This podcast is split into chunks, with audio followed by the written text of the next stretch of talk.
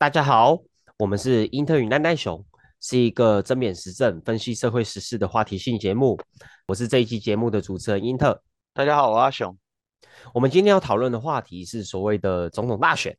那在现在，其实距离总统大选是越来越接近。我们可以看到说，像是呃，民进党籍的赖清德，呃，除了是代表民进党出来参选以外，最近我们也可以看到像是郭台铭。也是宣布说要参选二零二四的总统大选，那么使得整个总统大选的战况变得越来越复杂。再加上像是柯文哲啊、侯友谊等人，其实针对总统大选，我们是有一些初步的一些内容或者是一些轮廓是可以去厘清跟讨论的。那么我们今天就是要来讨论这个总统大选的话题。阿雄，我们首先先从郭台铭开始，好不好？好啊。这个郭台铭他在参选的时候，其实有提出说所谓的三大方向。这三大在讲的第一个事情是说，呃，台湾可以摆布目前的一种错觉，说台湾只能在中国跟美国之间选边站啊，呃，在中美竞争当中被两个大国摆布啊。但是郭台铭提出的是一个所谓的大谈判时代，说如果有一个对的领导者，台湾可以利用自己的优势，脚踏实地的走出一个新空间，走出一个自己的路。那阿雄，我想问你哦，你觉得这个大谈判时代指的是什么？我觉得他也没有讲得很清楚啦，但是我猜测哈，我猜测有，我猜测这个所谓的谈判哈，他他可能在指涉的是说，借由中美之间的矛盾，台湾可以从中取得一个相对独立的角色。那那个相对独立的意思是说，美国也需要台湾。那中国也需要台湾，那就利用这两大强权对于台湾的需要本身，来作为一种政治谈判的筹码，从而取得一种相对独立的地位，甚至理想上来说啦，可以缓和两大国的矛盾跟冲突。但这挺不容易的啦，对，这是一种可能。那另外一种可能就是说。呃，美国的对中政策不会变，就是还是采取一种积极对抗，然后全面围堵的一种姿态。那在这样的情况底下，就是我们现在所经历的嘛，就是两岸关系很紧张，因为中美的这种对峙的情况。那同时，因为像民进党政府积极的也是配合美国的这个，你可以说啊反中政策。嗯，对台湾国内有非常强烈的那一种，呃，恐惧战争的情绪哦，恐惧战争的情绪，所以他为了希望可以得到候选人的资格，甚至之后当选，所以他提出了一种，就是说，哦，他可以去跟中国谈，谈什么？呃，就谈谈出一个不会打仗的具体的情况或条件出来，但但但对于。中国来讲，就是说，所谓不会战争，最基本的底线就是反对台独嘛，承认九二共识嘛，承认一中嘛。但是，当然，中国共产党他的愿望不止如此嘛，就是进一步讲，至少两岸要形成一种兄弟之邦的形象嘛，让他对于他国内的这一种民意可以交代嘛，可以巩固他的民族主义权威嘛。那终极目标当然就是习近平讲的嘛，和平统一嘛。所以要谈，那当然那个谈具体就是把台湾在整个国际地缘政治上面那个脚步挪挪移挪移开，很贴近美国的位置，然后更往中国那边去靠一点，可能采取一种比较平衡的策略啦。嗯，甚至可能是或者或者或甚至可能是轻中这样子。呃，我觉得的确啦，吼。不过呃，如果对比一下。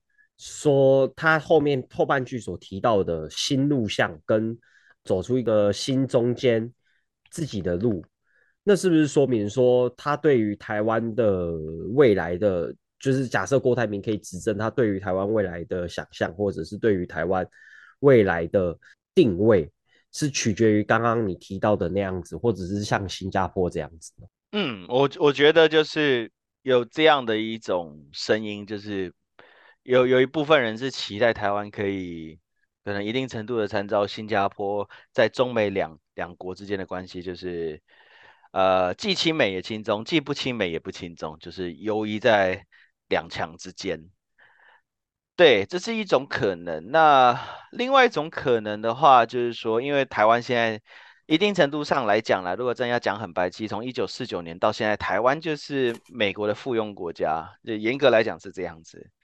中华民国能够从一九四九年活到现在，就是没有美国那是不可能的，就是它是它是存活不到今天的，就是对于历史稍加了解就可以明白这个道理嘛。那 anyway，它现在就是。不论怎么样，它就是事实上存在。那这个事实上存在的状态呢，就是遇到了一个挑战。那个挑战就是说，往台独的方向走吧？嗯，恐怕这个民意是没有那么的坚定支持这个方向。我们知道有一部分人很支持这个方向啦，但但也不排除就是。在未来的某一天、某一月、某一日，美国以此作为一种政治手段，来让台湾可以扮演下一个乌克兰的角色啊。那你说两岸统一吗？就是大家都知道，大部分的台湾人是不想被统一的，他对于统一有很多的疑虑跟恐惧。OK，但战争嘛，更不想，最不想的是战争，然后再来是统一，再才是独立这样子。所以战争摆在优先次、优先序位，所以，所以就。就不论郭台铭到底有没有很清楚的一种政治蓝图，是说他执政了，他要怎么去跟中国谈，或者他怎么去跟美国谈，或者台湾的外交策略、外交战略要要怎么样，就不管他有没有啦，他一定得说啊，这台湾要走出一条所谓的中间路线，既不亲美也不亲中，他要回应那个害怕战争的情绪，也要回应那一个啊害怕被统一的情绪，因为这个情绪是并存的。就对于台湾的民众来说，说啊统一我不想，啊可是战争我更不想，啊有没有一种可能是不用统一也不用战争，就是维持现况嘛？那其实 郭台铭讲就是那样的一种东西啦，我觉得。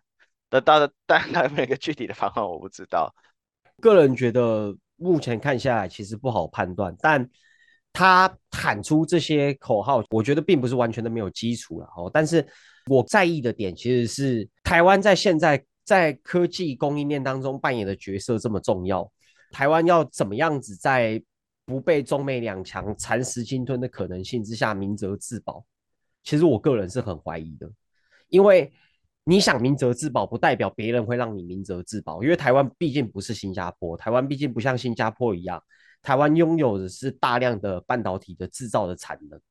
那这样子，半导体制造的产能，事实上就是中美会蚕食鲸吞，想要呃夺取台湾的一个很重要的一个因素。所以我觉得说，关键的问题是中美够会不会让你明哲自保？我觉得这个才是问题的关键。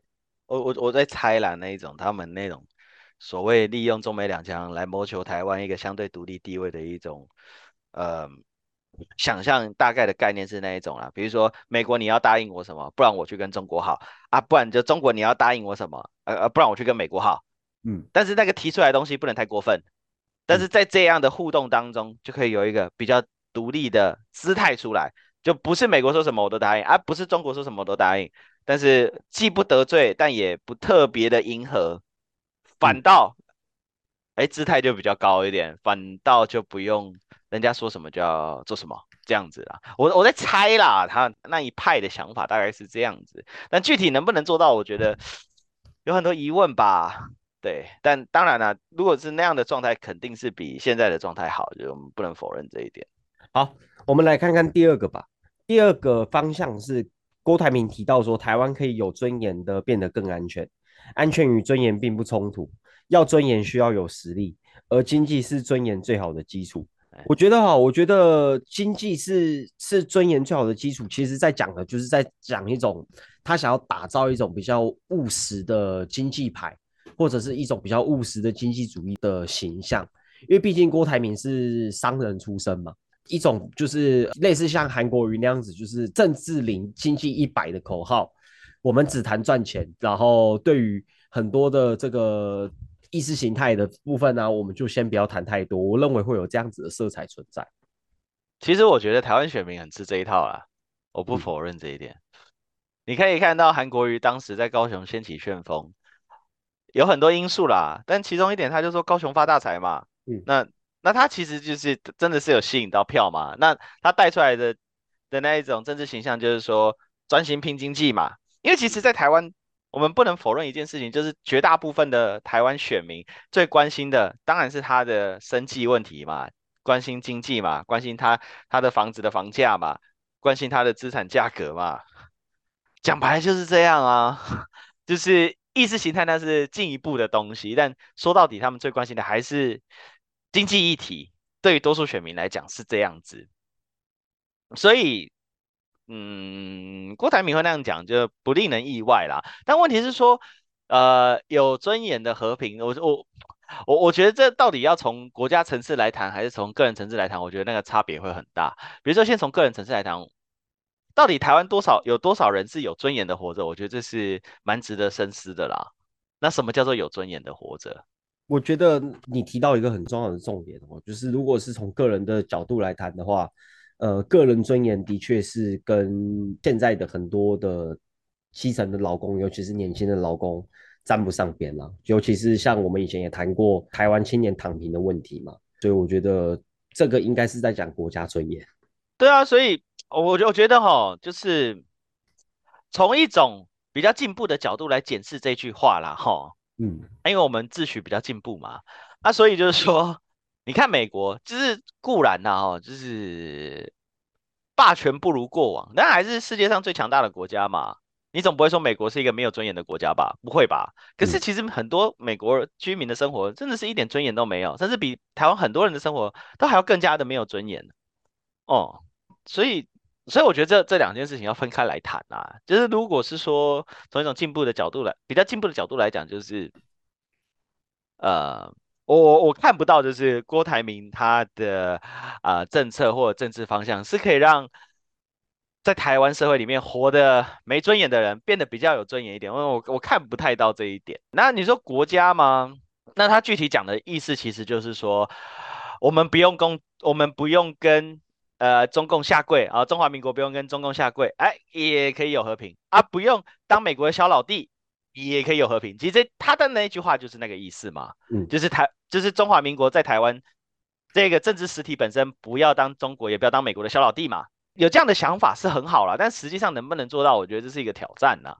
对，就这样的想法不是错，就是也是很好，但比现在好，但不容易。嗯，对，不容易。没错，我也觉得说。呃，对于郭台铭来讲，他在呃要提到就是怎么样子振兴自己国内的经济，提升民众的生计这一块，目前的呃说服力是相对比较薄弱的。可是，就像对于现在的阶段来讲，他所提出的只是一个很初步的大方向啊，吼，所以我们也不能够去断定说他在未来就不会提出更细项的，比如说呃，针对说。打个比方啊，可能会提把这个尊严的问题跟经济的问题再拆分成两种尊严：个人尊严跟国家尊严。这个个人尊严跟国家尊严的延伸方式，或许就跟我们刚刚所提到的那个，呃，就是一方面带动自己国内的人民的生计，然后一方面保障国家有钱赚，然后呃可以维持国家主权。我觉得是也是不冲突的，但是未来要还是要看他是不是会有朝这个方向去提啦。哎，讲到这个，我我讲一下，我补充一点。其实真要说，我觉得在台湾社会内，或甚至说台湾一部分的社运社运人士啦，啊，甚至是一些自诩左派的人，他们会对郭台铭是一个资本家的身份带有一种先天的定见，就认为他提出来的政策一定更加的反劳工，嗯，或者说你知道更加的右派亲资本。啊，他没执政过，所以你也不知道到底是不是这样了哈。但是他那时候跟韩国瑜在角逐总统、国民党总统参选人资格的时候，他提出来的东西哈，有一个政策其实比民进党提出来都还进步很多哎。那时候他讲说零到六岁国家帮你养哦哦，帮你帮你，你懂吗？那时候哇，你知道台湾社会的反动性质就一涌而出，说钱从哪里来啊？那那不就那就不就那大家都随便乱生小孩？之类的，你知道吗？嗯，然后说啊，这滥发福利，你知道吗？乱撒钱，知道？然后可是发现，哎，可是这样的这种说法，哎，还是有一定的票，一定的支持度，所以民进党就把它改了，帮你一起养。那什么意思？就是啊，我我我我多发一点补贴啦，啊，不过还是你的责任，这样，嗯。所以我我不确定他那个政策有没有深思熟虑啦，我我我猜可能也不太。也不太有可能是真的很深思熟虑想过的东西。不过哈，从从这边哈拉回来讲，虽然这一次总统大选，我觉得主题一定是战争和平啦、两岸关系啦，这这一定是主轴。但是次要主题，我觉得少子化一定也会是一个次要主题，一定会被拿出来讲。就反正因为就是人口的那个出生率越来越低嘛，对不对？其实真要说啦，国家帮你养的概念的实质内涵，就是那个概念把它延伸下去、落实下去，绝对比帮你一起养还要好。至少对于提高出生率会有更显著的效果。对，好，呃，第三，郭台铭是提到说，台湾经济目前站在可以创开创。呃，新科技岛的门槛上，问题在于政治拖累了科技与经济的发展哦。有了对的政治方向，这条路可以走得更宽更平。我个人认为，这是三个方向里面所提出来的一个比较空泛的一个，因为政治它必然的是跟科技跟经济的发展结合在一起的。虽然说我们可以从郭台铭所提到的第二个经济主义，或者是从经济议题出发的这样子的政策，看到韩国瑜的影子，进而的去延伸到说，像第三点，他提到说政治拖累了科技与其经济的发展，但是他其实并没有讲得很清楚，说什么是对的政治方向，可以让这条路走得更宽更平。我自己的感觉是这样，我觉得相对他是比较空泛的。嗯，对啊，我也觉得。我也觉得他就讲了一讲了讲了这一段呢，好像说了什么，但其实什么也没说。就是那到底是那什么样具体的政治因素阻碍了什么所谓台湾成为一个科技岛啊？那个科技是帮科技公司做代工的岛叫科技岛，还是真的有在科技行业里面领衔实力的科技岛？那我觉得差别是 差很大哦。那他自己本身就是帮科技公司做代工的。所以，这到底是科技代工岛还是科技原创岛？呃，我觉得那差别蛮大的啦。那但我觉得那就是一个符合他自己的一种，你知道，形象背景人设提出来的一种口号。就具体到底他在讲什么？我觉得，呃，他他他可能自己还要再回去研究吧，详细的把那个政策罗列出来。但是大概可以猜得到啦。我说大概可以猜得到，他是可以。在这个大方向底下提出什么样的政策来吸引啊青年的选票，或者是科技产业人从业人士的选票，就大概可以猜得到。好，我们讨论完了郭台铭，我们再来看看像是柯文哲好了。我们其实可以看到说，现在柯文哲是呃提出所谓的九六共识嘛，然后在蔡英文访美、英九访中的这个过程当中，柯文哲在台湾提了所谓的九六共识，然后。呃，其实就有一些人问到说，问到柯文哲说，呃，民众党跟国民党到底有什么不一样？啊，柯文哲就回答说，在回答这个问题之前，我们应该问的问题是，民进党跟国民党有什么不一样？除了统独的主张不一样以外，这个两个党都一样的贪污腐败。我个人觉得，比如说 LGBTQ 的议题上，民进党是比国民党还要来的进步的，这个是毋庸置疑。在政治的主张上，民进党也显得比国民党还要来的进步。我说在政治纲领上，但是有一点需要注意的事情是，呃，我觉得柯文哲所提出来的这样子的一个说法，也不是完全的没有道理。因为在民进党的八年执政任期当中，民进党你像是转型正义啊，还有劳权啊、环境啊、环境保护上面的。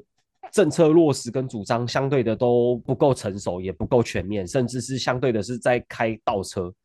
像是以环境保护的例子来讲，像是不修矿业法就是一个例子嘛。那还有像是在二零二一年的时候的四个公投上，要盖第三阶天然气接收站而牺牲早教，也是一个民进党跟环境保育背道而驰的案例。所以我觉得说，这的确是显示说，民进党在现在其实八年执政上，他是的确是跟国民党变得越来越接近哦。我我自己的看法是这样啊，我觉得，我觉得对于一般的社会大众来讲，呃，他去看政党的区别，其实说实在，我觉得不会看到很励志，就是粗略的、大概的、直观感受的。那在直观感受上面，的确就是柯文哲讲的并没有错，就是。嗯，好像没什么区别，都都差不多的烂。对，那的确就是说，嗯，在大部分民众的直观感受上面，就是蓝绿两党好像执政了，呃，台湾的受雇者的劳动条件好像也不会有什么太明显的改善。然后比如说，呃，高房价的问题，嗯，对于一部分来讲它不是问题啊，对于一部分来讲它是问题，好像也没什么改变。呃，或比如说，呃，生活的压力，然后或比如说，呃，政治腐败与否，嗯，好像也没什么区别。哦，所以就认为蓝绿一样烂。嗯，我觉得一定程度上来讲，这样这样的一种说法，哦，不是没有道理啦，但只是细致来看，就是不尽然如此。那但是我觉得他那样子说，我觉得关键的是他还是想是要去突出自己啦，因为对于他来讲，他现在最重要的政治任务就是二零二四年要为民众党争取到更多的政党票嘛。呃，去他在上一次二零二零的时候，民众党就拿了一百多万，快两百万的政党票，这一次总不能比上一次少吧？他现在又没有市长的职务，所以他当然会更希望说，借由媒体曝光啊，或一些言论啊，或者是未来的选战上面更加突出，呃，民众党的角色，甚至理想上看有没有机会，就是在国会里面，在立法院里面成为一种关键少数。就是蓝绿都不过半，然后加上他，他他刚好靠哪边哪边才会过半这样子。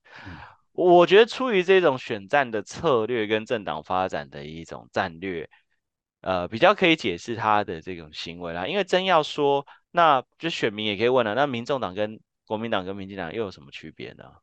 问题就在这里，就是真要说的话，蓝绿白三党其实没有太大的本质性的。区别啊，当然你说一些部分政策的细微的，或者说历史背景的，那当然是找得到，也也也也可以列举。但对于大部分的民众来讲，那没有意义。大部分的民众他是很直观的感受的，那那个直观感受就是谁执政对我的生活有明显的改善啊？都没有啊，废话，当然都没有啊。哎，蓝绿白三党，他们本质上都是顺应着这个资本主义制度的政党嘛。他们也不会去推动那种大破大立来推动社会进步、社会改造，然后来提高普遍社台湾居民然后生活福祉的政策。那那那那是那需要很重大的社会改革，一样就是他们不会去做，也也不一定做得到。其实其实就算想做也做不到了，讲白是这样。那所以当然对于大部分的居民来讲，直观感受就是谁执政，我的生活一样要继续啊，我一样很要很努力才能活着，或我一样其实很舒服啊，就是。对于各阶级的人民来讲，就是谁执政影响其实不是那么大，但是他自己努力不努力，他的机运好不好，他选择了什么样的工作，什么样的产业，他选他对他在人生上面他有什么样父母，那可能影响比较大，你懂吗？所以才会有一种呃呃，不管谁执政都差不多吧的这样的一种啊普遍的印象跟观点，那不是没有道理的，对，但是。如果把两岸关系这件事情摆上来，那其实就有区别。对，哦，那那那其实就有区别。比如说，在马英九那八年的内，固然很多人说他啊卖台啊、亲中啊怎么样，但是中共打台湾、中国打台湾这件事情是不成立的，没有人有这样的担忧。比较担忧是说啊，会不会他妈台湾变成中国的一部分，被统一这样？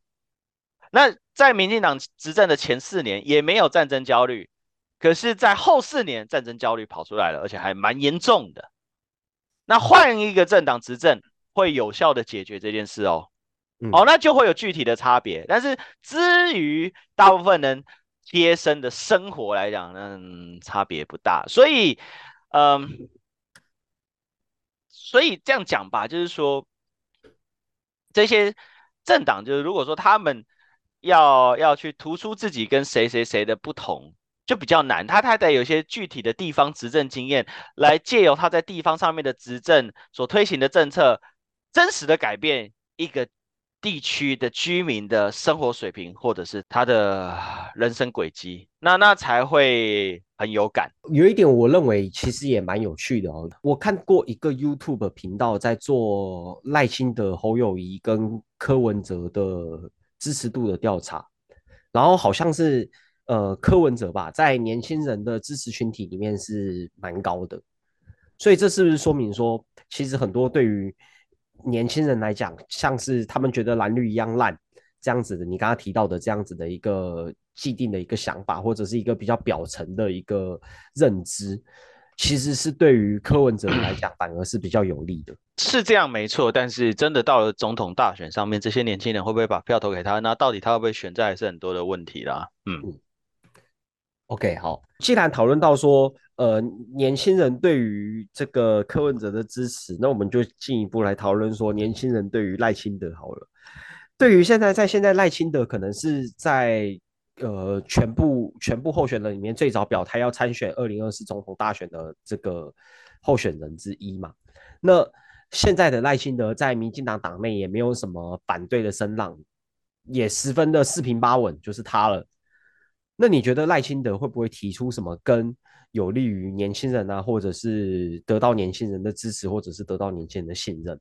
因为那个 YouTube 的的频道，他们在在台南或者是在赖清德的本命区做调查的时候，呃，年轻人支持赖清德的比率还是比较高啦。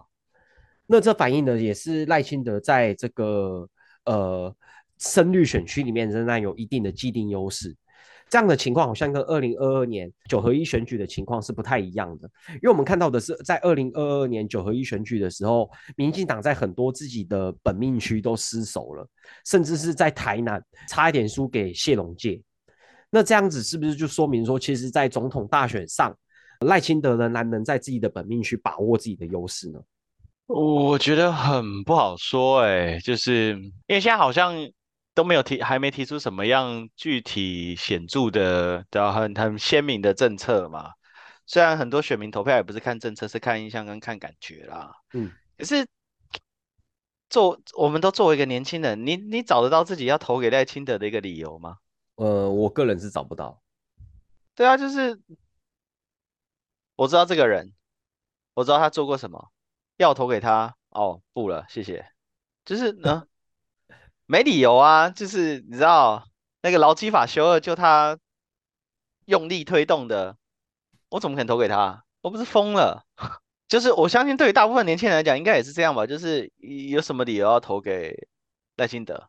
就如果是出于一种对于台湾独立的认同，嗯，赖清德也没有说他主张台湾独立啊。嗯，以前有说啦，以前有，现在现在他也不敢明确的讲啦，因为这样讲就把中间选民都吓跑了。嗯，OK，那那投给他的理由是什么？嗯，找不到任何理由，还是他要提出一些对年轻人来讲很棒的政策？没目前没看到嘛。可是这里面又把话又拉回来，那台湾年轻人想要什么样的政策？如如果他们会看政策的话啦，那他们想要什么？我我我我在猜这这这个事情也不一定，大多数人都有一个明确的答案吧。对啊，但应该是基本薪资跟要降房价这两个主题，我们在过去都有讨论过了。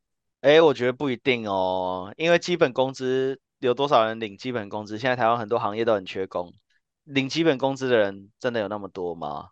就是他在选票上，他会是一个具有影响力的一部分吗？我觉得这要打一个问号。嗯，当然我们支持主张提高基本工资，但是他到选举上面有没有票，我觉得这是另外一回事。嗯，那。你说打房价，或者说降低房价，让年轻人买得起房。可是你知道吗？在台湾去年啊，房屋移转栋数里面，将近一半都是继承呢。嗯，都是继承呢。台湾家户房屋持持有的比例是八成家户都有都有房子啊。